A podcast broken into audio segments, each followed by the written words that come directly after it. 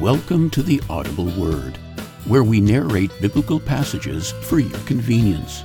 However, we would also like to encourage you to embark on your own journey by reading the Word of God and discovering what God wants to say to you.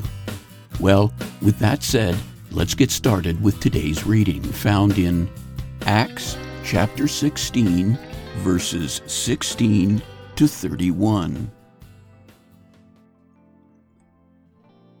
Once, when we were going to the place of prayer, we were met by a female slave who had a spirit by which she predicted the future. She earned a great deal of money for her owners by fortune telling. She followed Paul and the rest of us, shouting, These men are servants of the Most High God, who are telling you the way to be saved. She kept this up for many days.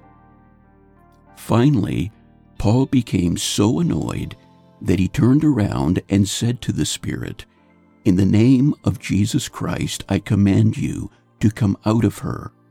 At that moment, the Spirit left her.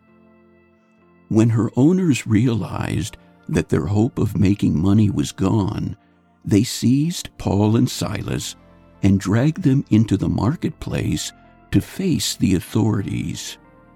They brought them before the magistrates and said, These men are Jews and are throwing our city into an uproar by advocating customs unlawful for us Romans to accept or practice. The crowd joined in the attack against Paul and Silas, and the magistrates ordered them to be stripped and beaten with rods. After they had been severely flogged, they were thrown into prison, and the jailer was commanded to guard them carefully.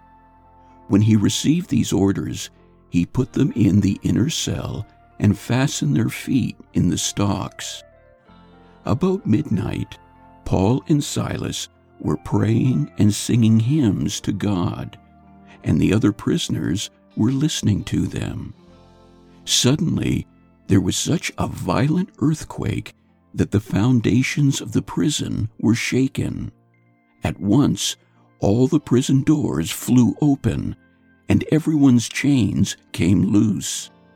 The jailer woke up, and when he saw the prison doors open, he drew his sword and was about to kill himself because he thought the prisoners had escaped. But Paul shouted, Don't harm yourself. We are all here. The jailer called for lights, rushed in, and fell trembling before Paul and Silas. He then brought them out and asked, Sirs, what must I do to be saved? They replied, Believe in the Lord Jesus, and you will be saved, you and your household. All readings taken from the New International Version and used by permission. Opening theme music composed by Rolf Eichland. Background music provided by Purple Planet.